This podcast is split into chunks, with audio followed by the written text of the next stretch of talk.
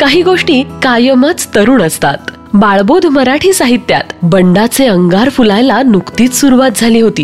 त्या म्हणजे साठच्या दशकात. मराठीत शृंगार आणि साहस असं ब्रीद घेऊन मेनकाचा जन्म झाला.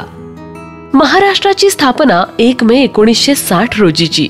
तर त्याच्या बरोबर तीन महिन्याआधी म्हणजे एक फेब्रुवारी एकोणीसशे साठ या दिवशी मेनकाचा पहिला अंक प्रकाशित झाला. मेनका या नावाबरोबरच येणारं मुसमुस्त तारुण्य या अंकात होतं.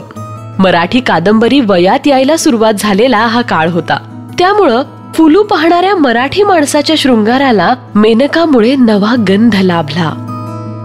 मराठीतील नामवंत लेखकांबरोबरच लिहिण्यासाठी अधीर असणाऱ्या तरुण अनोळखी लेखकांनी मेनकाला जवळ केलं. त्यांचा शृंगार मेनकाच्या पानापानातून टपटपू लागला.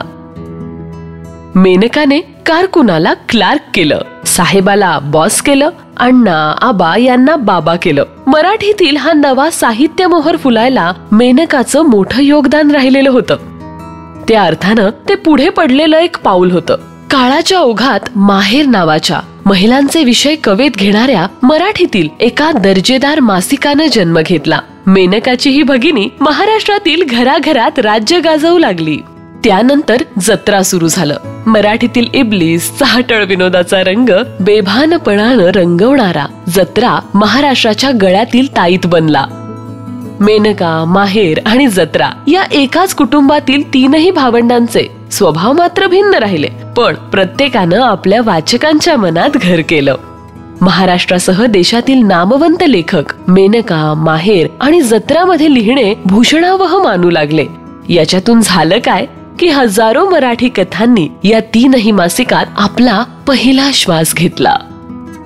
मेनका अजूनही चिरतरुण आहे हे ठामपणानं म्हणता येतं. अनेकांच्या लेखणीतून हजारो कथांनी मेनका कायम बहरली. दोन हजार बावीसमध्ये मेनकाला बासष्ट वर्ष पूर्ण होत असताना आणखी एकदा तरुण होण्याची संधी आलीये ती मेनका क्लासिक्स या पॉडकास्टच्या निमित्तानं.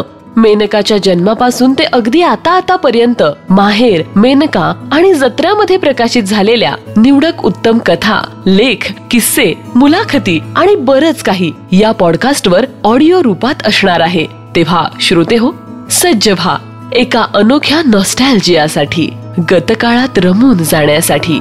ऐकत रहा मेनका क्लासिक्स.